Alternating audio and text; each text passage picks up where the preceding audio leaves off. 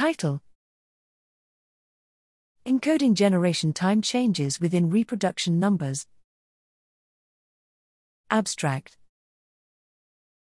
We derive and introduce the angular reproduction number, omega, which measures time varying changes in epidemic transmissibility resulting from variations in both the effective reproduction number, R, and the generation time distribution, W. Predominant approaches for tracking the dynamics of pathogen spread either infer R or the epidemic growth rate R. However, R is easily biased by mismatches between the assumed and true W, while R is difficult to interpret in terms of the individual level branching process underpinning transmission. Moreover, R and R may disagree on the relative transmissibility of two epidemics or variants, i.e., Ra greater than RB does not imply Ra greater than RB for variants A and B.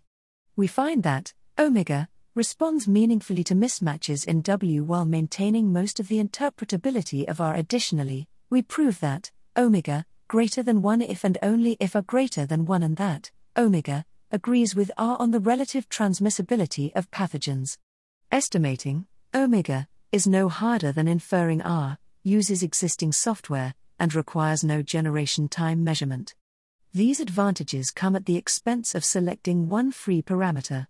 We propose omega as a useful statistic for tracking and comparing the spread of infectious diseases that may better reflect the impact of interventions when those interventions concurrently change both R and W or alter the relative risk of co circulating pathogens.